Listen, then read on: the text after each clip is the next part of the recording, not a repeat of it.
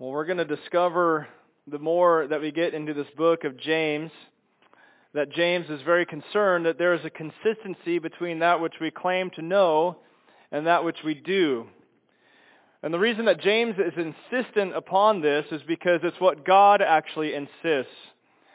We saw this early on in week two of our series when we looked at the word that's translated as perfect.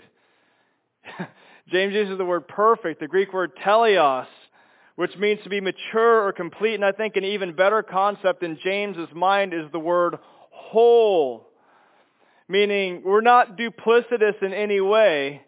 We are one unified person, determined to be conformed to the image of Christ. We are people who pray the prayer of the psalmist that he prayed in Psalm 86:11, "Teach me your way, O Lord, that I may walk in your truth. Unite my heart to fear your name." Look at this prayer. This could start every one of your mornings. Every one of your days could be this prayer. Teach me your way, O Lord, that I might walk in your truth. Unite my heart to fear your name. Teach me truth, but don't just teach it to me. Teach it to me so that I can walk in it because I want a united heart, a whole heart that reveres and respects and honors your name above everything else. I don't want a divided heart. I want the entirety of my life to be wholly devoted to you. I long to be whole. Now, that's what James is kind of getting at in, in, in his topic of being whole or perfect or complete or mature. This might be our desire, but making it a reality is actually very, very hard, and James knows that. And that's why he writes the way he writes.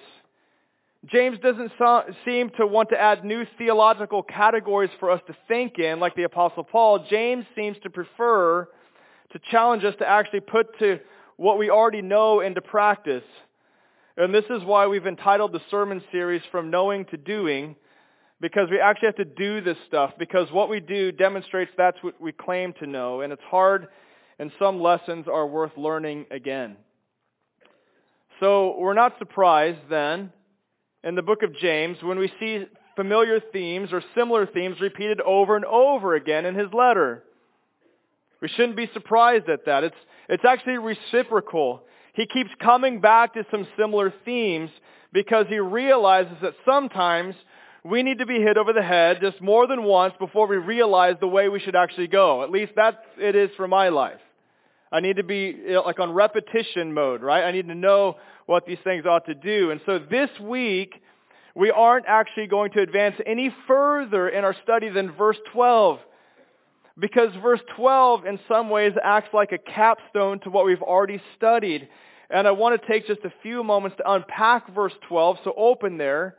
And I want to find a biblical theme within the packaging of verse 12 that actually surfaces all throughout redemptive history. And I want to trace that theme all the way to its ultimate fulfillment in Jesus Christ today. So let's read the text, and then let's ask for the Lord's blessing on us for those who seek to hear and obey it and then also act on it. This is what James writes in James 1:12. He says this, Blessed is the man who remains steadfast under trial. For when he has stood the test, he will receive the crown of life which God has promised to those who love him. Let's pray. God, we need your help. We seek to hear this. We seek to obey it. We seek to act on it. God, help us to see life-giving things in this passage of Scripture today. And it's in Jesus' name we pray. Amen. This verse, this verse is brimming with life-altering truth. And I've been praying for all of you this week that we see it all together. This is actually one of those Bible verses that I think every child of God would benefit greatly from if they committed it to memory. There is so much potential comfort and spiritual adrenaline that can flow through your whole being if this truth grabs hold of your heart. And maybe one of the surface reasons why we love this verse is because for those of you that are familiar with the Bible, it's nearly impossible to hear this verse, at least in its form, and not think immediately of his teaching strategy of Jesus as he opens up the Sermon on the Mount. Remember?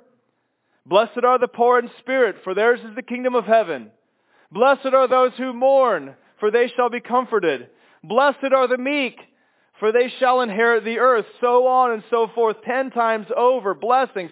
This verse in James 1.12 just sounds like a teaching that would come out of the very mouth of Jesus. So maybe there's just a great deal of comfort because it reminds us of the one who once told us, let not your hearts be troubled. And we as sheep have trained our ears to hear his voice. But I want to look past the form of the teaching and I want to look at the teaching itself to see what James is communicating to us. So let's unpack it phrase by phrase. Look at what it says. First of all, he says, blessed is the man. It's not just talking to men, but people in general. It's a generic invitation that's given out to all who have ears to hear his life-altering message. So blessed is the man. And now we get to see who this blessed person is. The blessed person is, drum roll please, brrr, can you do that? Brrr, you know, right? The, there you go. Good. Thank you, Tatum. Yes. The drum roll is this. The big reveal is the person who remains steadfast under trial. Ah, I thought it was going to be something good, James. Now, it's important to note that in this context, blessing doesn't mean emotional happiness. Your emotional state and your frame of mind will more than likely be affected by the trials that you face. We don't see a trial coming on the horizon and say, oh boy, what joy awaits me. Talk about a quick way to be irrelevant in the world. This is not what James is saying. And this isn't just an approaching trials with a glass half full instead of a glass half empty mindset. This blessed person comes upon a trial, and regardless of the circumstances they find themselves in, they endure the trial with a steadfast faith and a commitment to God's will for their lives. And if they do that, they consider themselves blessed with God's favor. This isn't just putting on a happy face all the time, even when you don't feel like it. This is actually getting down to the business of doggedly walking by faith and not by sight as you seek to follow after the man who is nicknamed man of sorrows. Do you get this? The blessed person's reasoning looks like this. If I can be acquainted with him, even though I'm currently going through something that many, myself included, would label as suffering or trial, if I can be acquainted with Him even in these moments, then I'm a blessed person. So even though I don't like the trial per se, bring it on. I'm blessed. And we already saw a few weeks ago that the trials that this blessed person faces, or all of us face, that we're standing up under, they come in a variety pack. It could be a physical illness. It might be a challenging relationship. It could be a set of outside of your control circumstances. It might even be the torture that you are facing on a day-to-day, moment-by-moment basis because of the consequences of your sin that makes you feel guilty. Or the torture you experience due to someone else's sin against you that makes you feel ashamed. Any and every trial ones that come to us from the outside, and trials that are crafted by our own design, irregardless of what type of trial it is, it is a trial nonetheless, but James says the blessed person is steadfast throughout the duration of it. And speaking of steadfast and enduring the trial, how long will we have to bear up under these trials? Well, we have kind of a good news, bad news situation brewing here. And James gives us the bad news first. So how long is this trial that I'm going to have to endure, that I'm going to have to steadfast remain under? How long is it going to last? Well, he says it in the next phrase. Blessed is the man who remains steadfast under trial, for when he has stood the test, he will receive the crown of life. So let's give you the bad news first. The bad news is this. Having stood the test is in the past tense. And the good news of receiving the crown of life is in the future tense. The phrase has stood the test is in the past, and the phrase will receive the crown of life is in the future. So that tells me that all of this life is a test. The entirety of our life is one big experience of one trial after another after another. It's like our life is one big trial factory, and those trials are produced in a mass quantity, and they just keep coming off the conveyor belt and placed in the mailing truck, and they're constantly out for delivery to be dropped on the doorstep of our lives. No wonder we don't want to check the mail. It's all junk mail anyway, right? Who wants that garbage? I don't want the garbage of these trials in my life. And when do we know that the trial is over and the crown of life is awarded? Well, it isn't this side of heaven. So that means the duration of your trials will be as long as you borrow breath from God. And the moment He cuts off your oxygen supply will be the moment that your trial is done. There you go. Are you happy to come to church today? Right?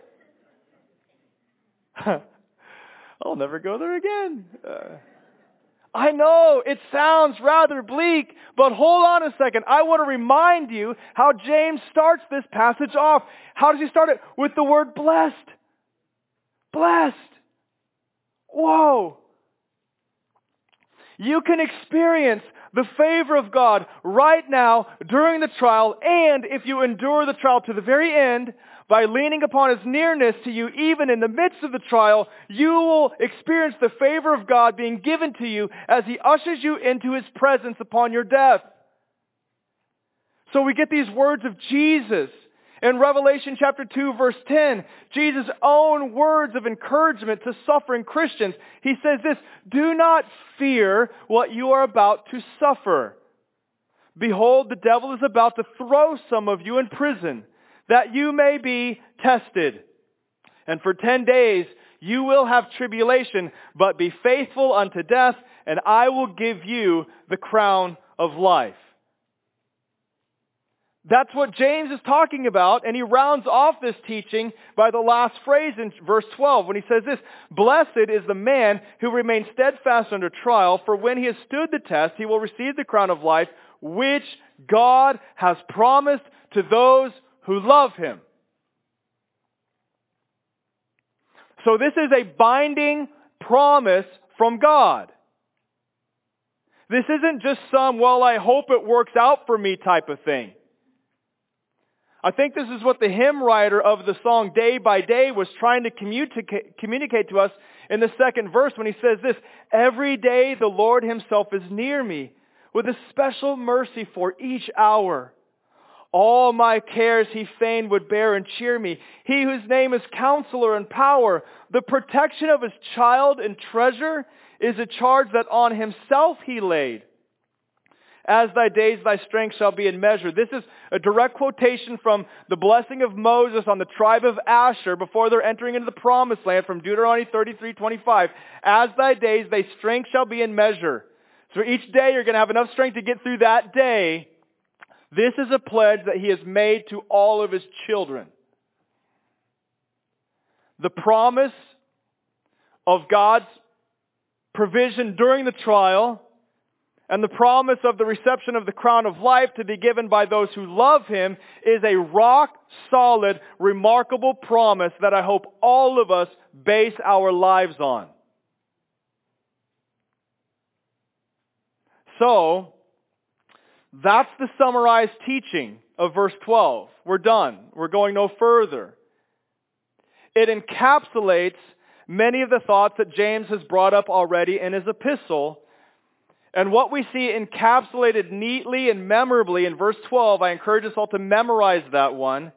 what we see encapsulated neatly and memorably in verse 12 is actually what we see peppered all throughout redemptive history in a theme that is called the wilderness. The biblical theme of wilderness is what we want to give our attention to for the remainder of our time. And I hope that you find consolation in this. The wilderness is actually a very prominent theme in Scripture. It's not just a short period of 40 years that the Israelites had to endure after being brought out of slavery of Egypt and before they were brought into God's land of promise that was flowing with milk and honey. Yes, our minds might immediately think of that narrative, and it might be the one that is most popular because that's what we were taught in Sunday school so often, but actually it started way before Israel was a nation and had its own corporate identity. In the Bible, wandering in the wilderness is actually the experience of every one of God's children who have been brought into the family of God. If you have received his promise of future salvation, but have yet to experience it in its fullness, then what you are experiencing right now is wilderness. The experience of wilderness in the Bible is not simply a geographical reality for the nation of Israel. It's a theological reality to be experienced by every one of God's blood-bought children. So let's set the scene with Abraham. Before Israel the nation was a nation, there's Abraham. Think about Abraham. Abraham was called by God to leave his country of origin. He was called to leave his pagan ways behind and head out for a far country while following Yahweh to an inheritance that was promised to him and his descendants. Now, I know that sounds kind of crazy, but okay, I guess it might be worth it, maybe Abraham reasons. It sounds good until you realize that the word inheritance is referring to something that is received after your life is ended. You don't receive an inheritance until after there has been a death. And so Hebrews, the writer of Hebrews says this, by faith, Abraham obeyed when he was called to go out to a place that he was to receive as an inheritance. And he went out not knowing where he was going. By faith, he went to live in the land of promise as in a foreign land, living in tents with Isaac and Jacob, heirs with him of the same promise. Abraham, although dwelling in the land that God has promised to him, was called a sojourner in Genesis 20 verse 1. A sojourner is someone who wanders and lives in temporary dwelling places like tents. And so Genesis 20 verse 1 says, From there Abraham journeyed toward the territory of the Negeb and lived between Kadesh and Shur, and he sojourned in Gerar. Why? Because the author of Hebrews tells us that he was looking forward to the city that had foundations, whose designer and builder was God. And a few verses later, the author of Hebrews tells us that he, along with the other patriarchs, desired a better country, that is, a heavenly one. Therefore, God is not ashamed to be called their God, and he has prepared a city for them. So Abraham actually sets the pattern for all of his many sons to follow in. So let's hit fast forward and notice a man named Joseph. Joseph might be the prototypical suffering in the wilderness character that we read about in the Old Testament. Think about Joseph. He's loved by his father, but he's despised by his brothers to the degree that they toss him in a pit. They sell him into slavery to be carted off to a foreign land. He's betrayed by his brothers, but he's sustained by God throughout his personal time of exile. And eventually he's raised up to a place of prominent power so that once in that position, he can then extend to his brothers the grace that they need in order to be preserved during the lifetime of famine. Famine. And guess what? The word on the street is that there's bread in Egypt. And indeed, there is bread in Egypt. And the reason why there's bread in Egypt is because of Joseph's miraculous foresight to store up grain during the years of abundance. And so the brothers themselves now sojourn down into a foreign land in order to eat bread from their long lost brother that Joseph was offering to them. Joseph knows what's going on, but they don't. And instead of condemning his brothers and pouring out vengeance upon them, he essentially says, Father, forgive them. They don't know what they've done. And he invites them in to come and feast with him. And not only were his brothers sustained and preserved, but the entire nation was provided for. Joseph experienced the wilderness, and so did all of God's chosen people. They were shaped and molded and remained steadfast in God's sovereign plans, even while in the foreign land of wilderness. And speaking of eating bread that was provided miraculously in unexpected fashion, we can't help but think of Moses. The story of Moses is absolutely amazing. Moses, unlike Joseph, who started with a magnificent robe, Moses was abandoned in the Nile River. Talk about humble beginnings. But from those humble beginnings, he is rescued and brought into the household of power and rose through the ranks. And things were looking up for Moses until that is he is called by God to enter into a 40 year training period in the wilderness in order to be used by God to eventually lead God's people through waters of salvation that they could cross by the sea and make haste toward the promised land. But in between slavery and promised land, there was a place where he had formerly cut his teeth in when he was receiving ministry training, and now, this time, he wouldn't be alone, but all of God's people would be collectively wandering in the wilderness. And if you read Exodus through Deuteronomy, you will see that it was a pretty rough ride. But even in the wilderness, what happens? Bitter water was turned sweet. Bread in the form of manna miraculously appeared every morning to sustain them. Water even gushed out of a rock when it was struck. Talk about a foreshadowing of Christ when he was pierced and after his death by the Roman spear as blood and water flowed down to the ground to cry out like the innocent blood of that of Abel's. So he got 40 years in the wilderness for training. Then 40 years of wandering in the wilderness before he gets ready to pass through another body of water, the River Jordan, to begin traversing through the valleys and the peaks of the promised land. But the real inheritance for Moses wasn't geographical. And so with some of his last breaths, he blesses each of the 12 tribes of Israel. He goes up on a mountain and we're told that he dies with his eyes undimmed and his vigor unabated. He remained steadfast during the trial. His life was completely lived in exile and wilderness and was steadfast up until his last breath. So now let's fast forward to when God's people were actually in the geographical location of promise. And let's look at David. David, although living in the land of promise, seemingly is always on the run in the wilderness. It's almost as if his call to the kingship was a call to suffer. Think about how it all starts for David. There is a jealous and disobedient king named Saul who has David on the run. David has to flee to the strongholds in the wilderness in the hill country of the wilderness of Ziph, and Saul sought him every day, but God did not give him into his hand. David was a man on the run in the wilderness, but who was sustained all throughout by God's sovereign hand. So we read about this in 1 Samuel 23, 25. And Saul and his men went to seek him, and David was told, and he went down to the rock and lived in the wilderness of Maon. And when Saul heard that, he pursued after David in the wilderness of Maon. Read the Psalms. He writes almost all of these Psalms mostly while in the desert. One third of our Psalms in the scriptures are Psalms of lament. What in the world are you doing, God? Why are you doing this to me? Or why are you allowing this to happen to me? I'm your anointed king. Why are you allowing this to happen to me or to your people?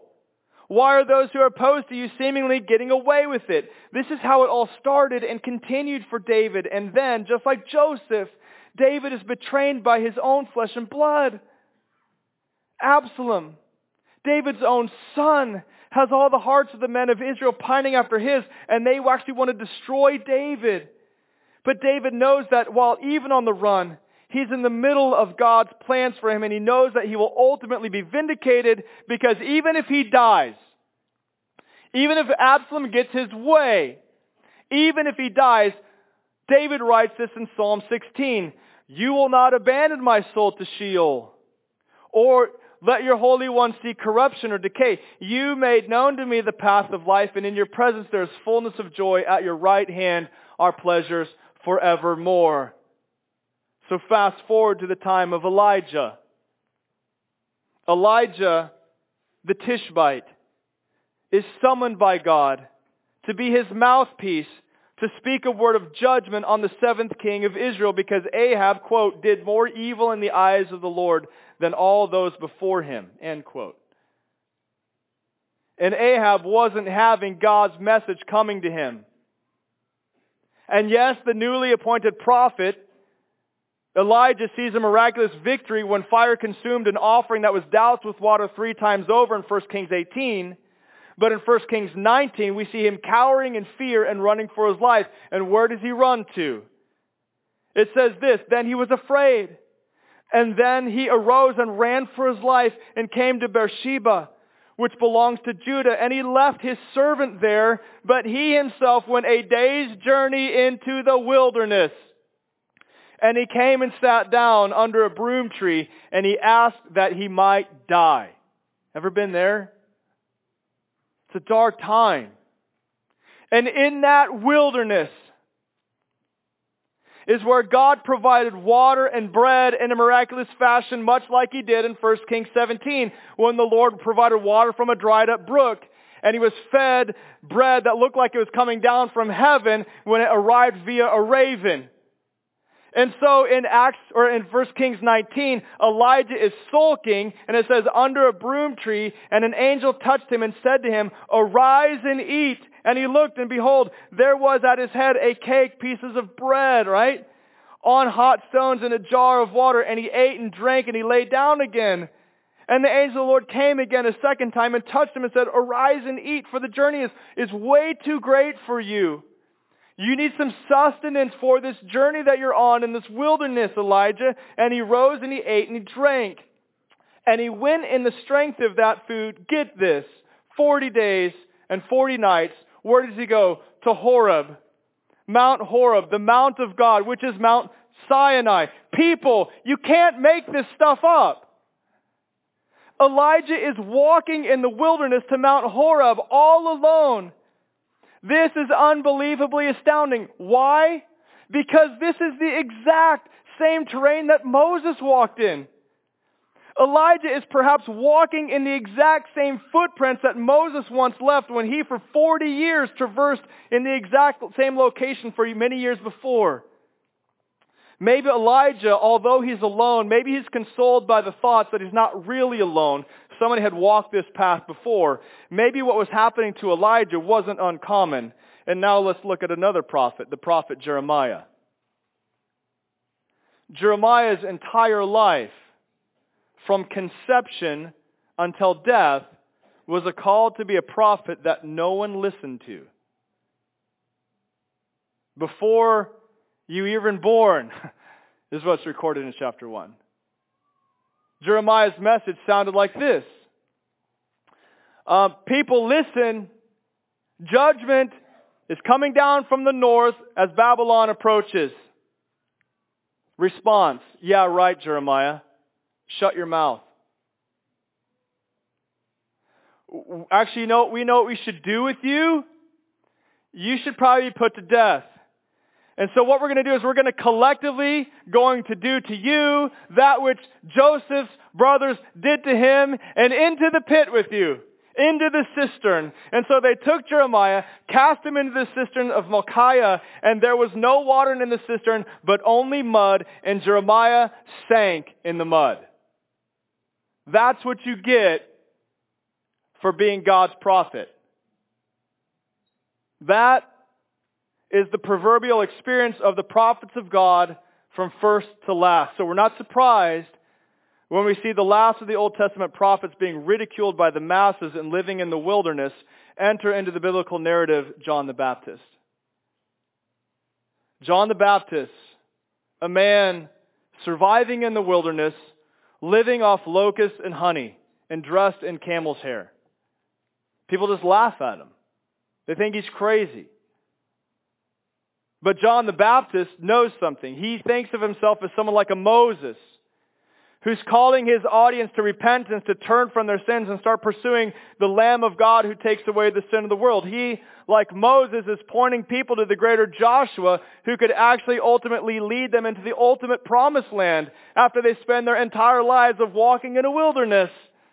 And who might that Lamb of God be that John is pointing to? Well, it's the final prophet of God. It's Jesus of Nazareth, son of Joseph. And think about Jesus for a moment as the ultimate fulfillment of all these things I just talked about. What was his experience on the earth? Well, like Abraham, he left his throne in heaven. He left his home in heaven, and he sojourned to a far country called the earth.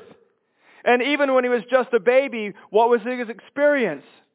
Well, he, like Moses and Joseph, ended up down in Egypt, not because he was sold into slavery, but because he was trying to escape the jealous and the wicked king who slaughtered babies, like when Saul tried to slaughter the recently ordained youngest son of Jesse, the boy King David.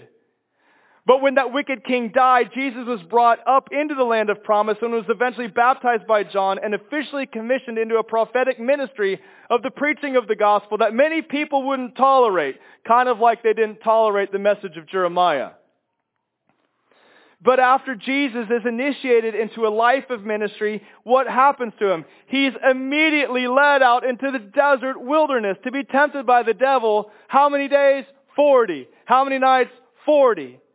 And what's the first temptation? Hey, you're hungry after all that fasting, right? Why don't you turn these stones into bread? Get some sustenance like all those other prophets. But what does Jesus say? Man shall not live on bread alone, but on every word that comes from the mouth of God. The bread that sustained Jesus in the wilderness wasn't manna, but it was coming down from heaven's mouth. And it was the very word of God from the book of Deuteronomy. And when he passes that wilderness temptation, he himself actually becomes the living bread that came down from heaven to feed us all who are in our wilderness. He, like Joseph, is offering life-giving bread to all of us who, like Joseph's brothers, absolutely do not deserve it and could never earn it, but come desperately seeking it anyway with nothing in our hands to offer. And with our empty hands, we actually take hold of the bread of life and we eat it because of the grace and the mercy that's resulted in our forgiveness that's been offered to us like when Joseph offered it to his brothers. He too, like David, is rejected by his own flesh and blood. His brothers didn't believe in him, James being one of them. He too, like David, is betrayed and abandoned by those who once followed him, Judas Iscariot. And instead of being thrown into a pit like Joseph and Jeremiah, he's lifted up, uplifted like the bronze snake on Moses' staff in the desert that when lifted up and when looked upon would save people from the deadly venom of the serpent bites that were attacking them. And when he's lifted up, he was pierced for our transgressions and died for our sins and blood for our atonement and water for our cleansing came pouring out. People. He is what all of those suffering in the wilderness were pointing to. He left heaven and he sojourned here so that having accomplished all the work here given to him by his Father, he could blaze a trail for us to follow him as we set our eyes on him, the author and the perfecter of our faith, as he always leads us in triumphal procession into our future inheritance, which is the ultimate promised land. So, Heed the heralded news of the author of the Hebrews. When you are in your trial, listen to Hebrews 12, 12 when he says, lift up your drooping hands and strengthen your weak knees. Pick up your cross and follow him then.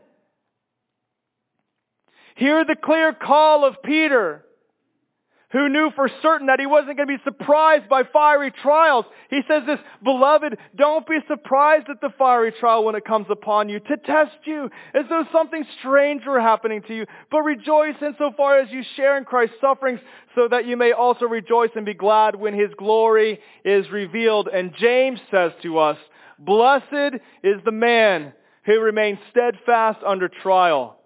For when he has stood the test, he will receive the crown of life, which God has promised to those who love him. Let's pray. God, our experience with life is one trial after another. But I pray that we'd receive the comfort that this text has given to us. Blessed is the man who perseveres under trial, who remains steadfast under it. For when he has stood the test, he will receive the crown of life, which God has promised to those who love him. God, we are all wandering in the wilderness right now but we're following our exalted head into the ultimate promised land. And so there's going to be times of difficulties that we experience. But day by day and with each passing moment, you will give us strength to meet our trials. God, as we move into a time of communion, as we sing this song and as we're led through the two simple elements of the bread and the cup, God, help us to remember that you are the living bread that came down from heaven. And this is, this is the nutrient rich meal that we need to take in so that we can have strength for our journey, just like Elijah needed in, in 1 Kings 19. God, I pray that we would see the ultimate fulfillment of all the wilderness wandering taking place in the life of Jesus who has gone before us. So God, I pray that you be honored and glorified even as we stand and sing now. It's in Jesus' name we pray.